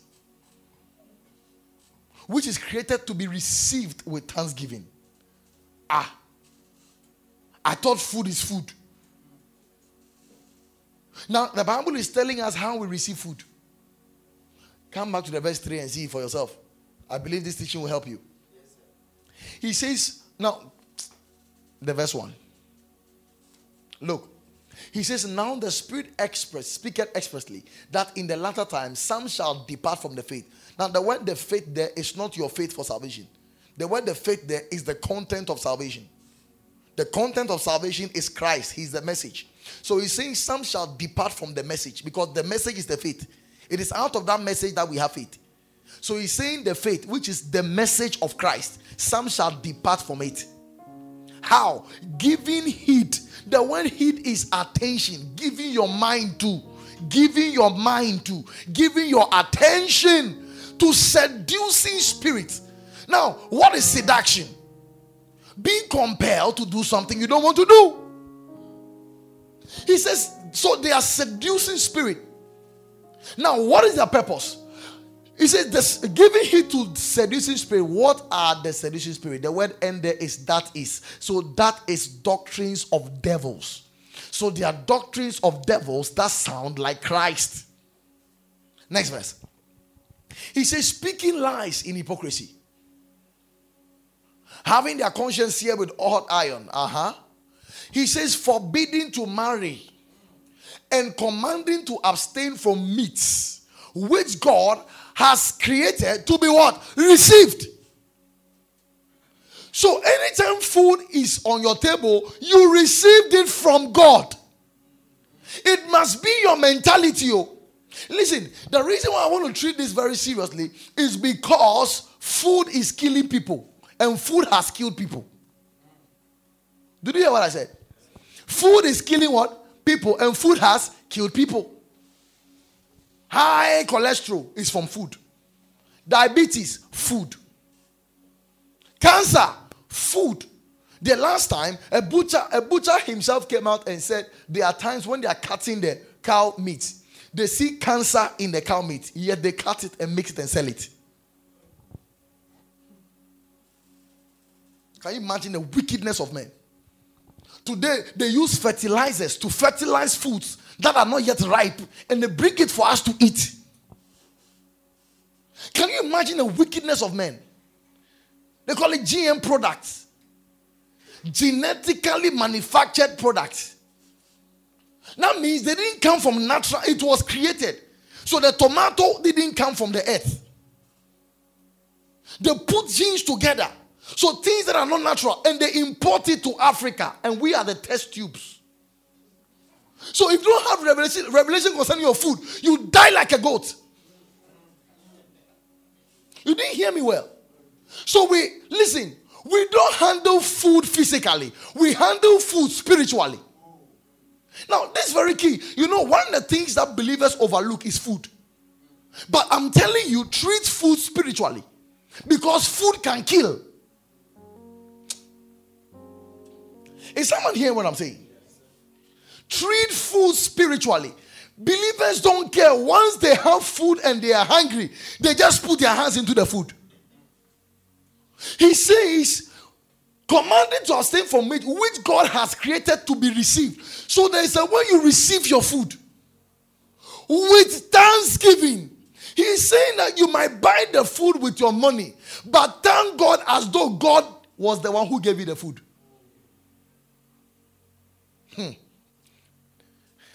Of them which believe and know the truth. Next verse. For every creature of God is. So, you might say meat is very bad, but to you it is very good. So, your perception about the food you are eating matters. I'm not saying eat every food in excess, but I'm saying that eat with understanding. Can you imagine even revelation influences the food you eat? There are many Christians, they are, they are spiritual unto the seafood. They are spiritual unto the seafood. When they see food, they enter into the flesh. Because food is food. To the Christian, food is not food. Food is God's gift. Did you understand what I'm saying? Food is what? God's gift. And we receive it with thanksgiving. Hmm. By them, you see, look, come to the verse 4. For every creature of God is good, and nothing is to be refused if it is received with. So he tells you how to receive food with you see, many don't apply thanksgiving on their food. Because they think it's something, something simple that they are still eating. You know the amount of sugar in Coke. If you don't handle Coke spiritually, you, you know the amount of fat in pork. If you don't receive it with thanksgiving, Hey, look at the next verse. For it is Do you know your food can be sanctified? You see, many don't know this. They treat food as something normal. Yet food is killing people. Majority of the sicknesses people have today is food. I'm telling you.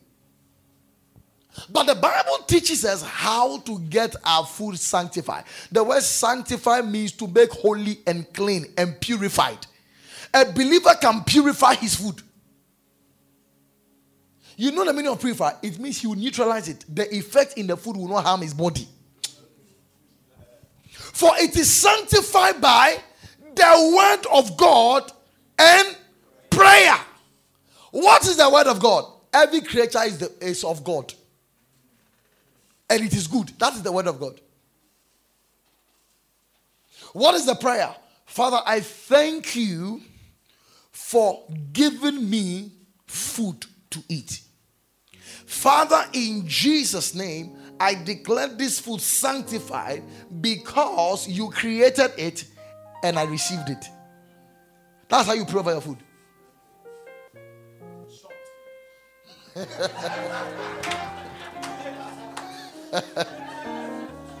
of course, I didn't say use your food time for a prayer meeting.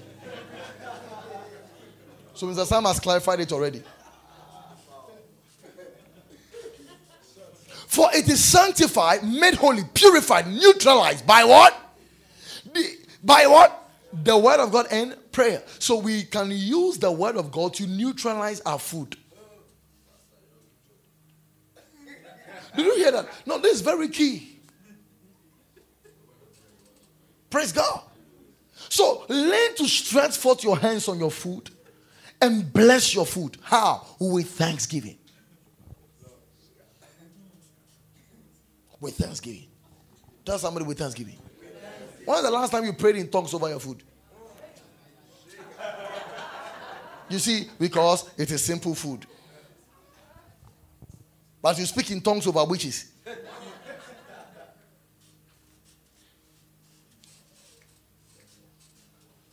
It is sanctified by what? The word of God and prayer. Now, the verse 6 is too shocking. When I, I laugh, sir, look, he says, If thou put the brethren in remembrance of these things, thou shalt be a good minister of Jesus. wow. Can you imagine? Thou shalt be a good minister of Jesus. If you put remember, he said, if you put the believers in remembrance of this, nourished up in the words of faith. In other words, we use faith to eat. We eat by faith. You can be eating meat, yet you see the meat as vegetables.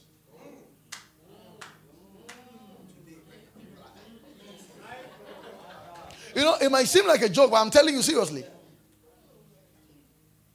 Now, why is it that believer, uh, uh, uh, somebody who eats food, then the next morning his stomach, and he has a stomach issue, he has food poison. How can food poison someone's stomach? That tells you food is not ordinary. So don't treat food ordinarily. The, I, I know someone who ate food the next morning he died. I'm telling you. So if what you take in is not neutralized, it can be harmful. I know somebody who said he, in the beginning of the year he prayed over all his food from January to December. He has already sanctified it from January to December in advance. Father, I sanctify all my food. What a prayer carnality and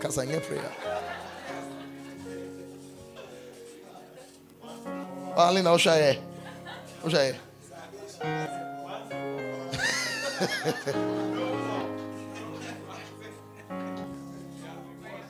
He says, nourished up in the words of faith and of good doctrine. Hey, whereunto thou hast attained Final scripture. In fact, that scripture is the message itself. Colossians chapter 3, verse 1. That scripture is the message itself, which I didn't get to, but it's well. Look, he says, If then, if ye then be raised with Christ, you can replace the word if with sins. Since ye then be raised with Christ or risen with Christ. You see, many Christians don't think from the resurrection perspective. Since ye then be raised. Now, why is Paul uh, uh, Paul concluding from since he then be raised. That means he has shared something with them already. Now look at Colossians chapter 2, the, uh, the chapter before. Colossians 2, the verse 11. Now look at what the Bible says. Colossians 2 11. Look, he says, In whom also ye are circumcised. So the believer has been circumcised. We need to understand that there is physical circumcision and a spiritual circumcision. Physical circumcision is the cutting off of the flesh. Spiritual circumcision is the cutting off of the old man. So look, he says, In whom also you are circumcised with a circumcision made without hands, in putting off of the body of sins of the flesh by the circumcision of Christ. So Christ himself did the cutting. He cut off your flesh, your old man, the sin nature. He cut it off. That was your spiritual circumcision.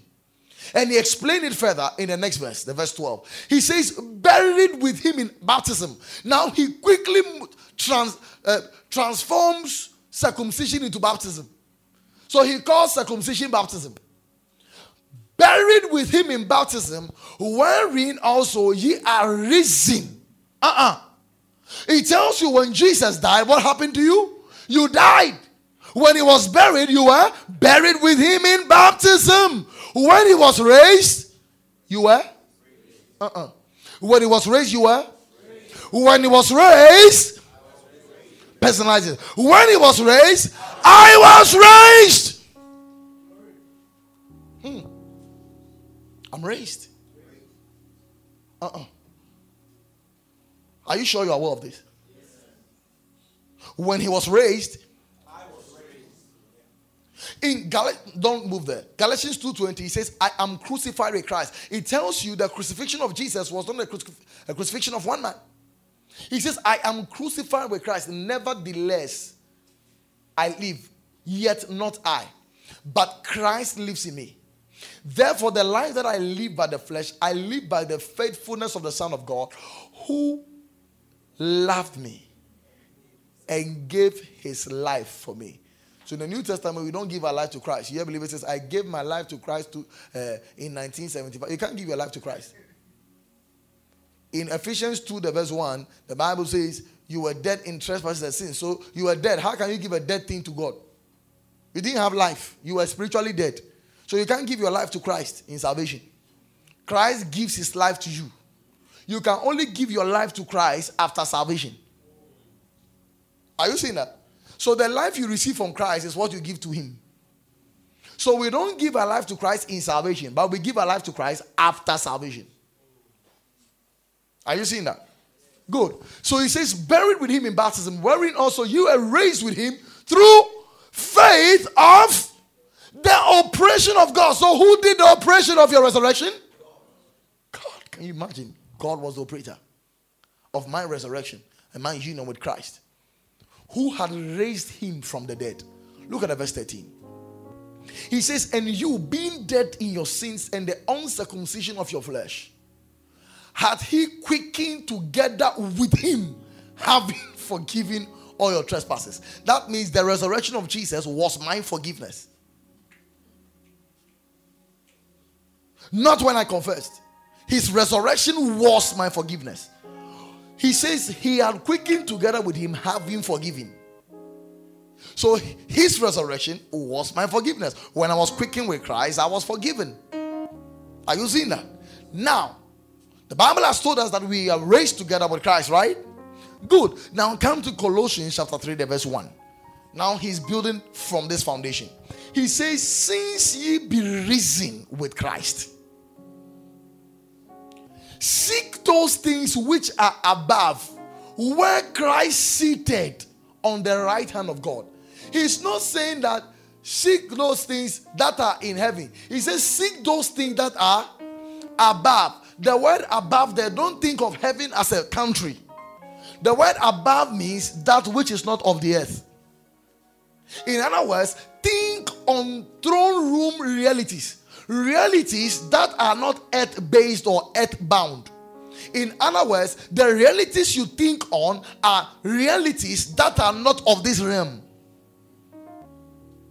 Now, let me read from Mirror Translation. First of all, give me message translation. Now, look at this. He says, if you are serious about living this new resurrection life with Christ, act like it. He says, pursue the things over which Christ presides. Next verse. He says, don't shuffle along, eyes to the ground, absorbed with the things right in front of you. Look up and be alert to what is going on around Christ. That's where the action is. See things from his perspective.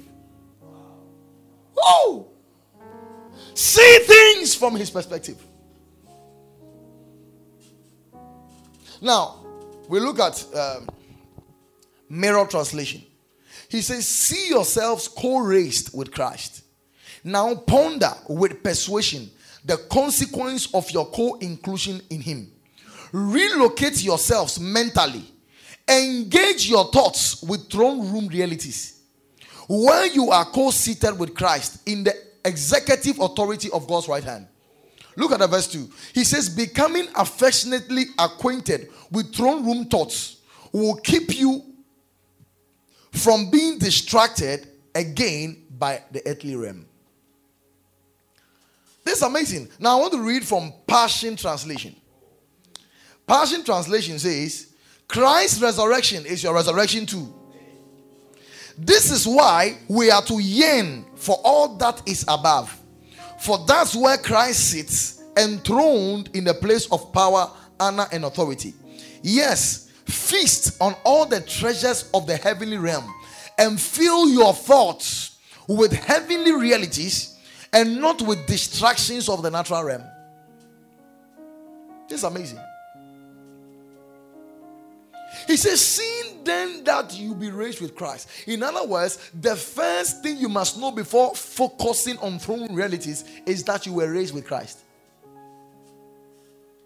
When you were raised, you were seated with Christ. So when he's saying that fix your mind on throne room realities, he's saying that let your thoughts be on where you are in Christ. I'm not an ordinary man. That's throne room realities. Christ lives in me. You know, there are many Christians who hear these things. Christ is in me. They also say, Christ is in me. When they leave, they forget, they go along with that revelation. He says, fix your thoughts with throne room realities. They become your gaze. We look at it. Listen, when you fix your thoughts on throne room realities, there are sometimes you might have experiences that are not consistent with it. The Bible says, fix your thoughts on them. Fix your thoughts on them. I'm cleansed from all idols. That's throne room realities. You might have a dream that is inconsistent with this reality. He says, fix your thoughts on it. I'm born of God. I'm the righteousness of God.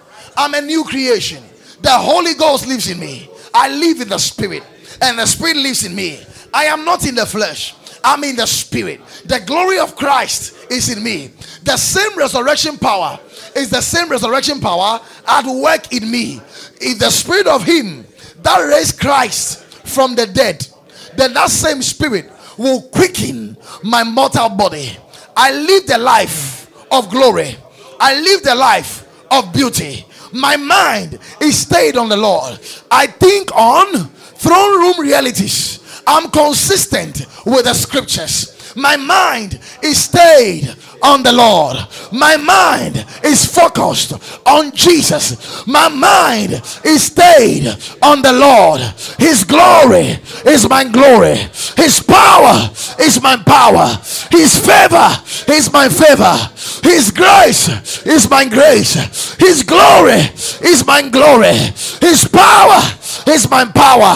His victory is my victory. What cannot happen to Jesus cannot happen to me. I can die. I don't die. I will not die. I don't die. Lemma, lift your voice and begin to speak in the spirit right now. Come on, lift your voice and speak in the spirit.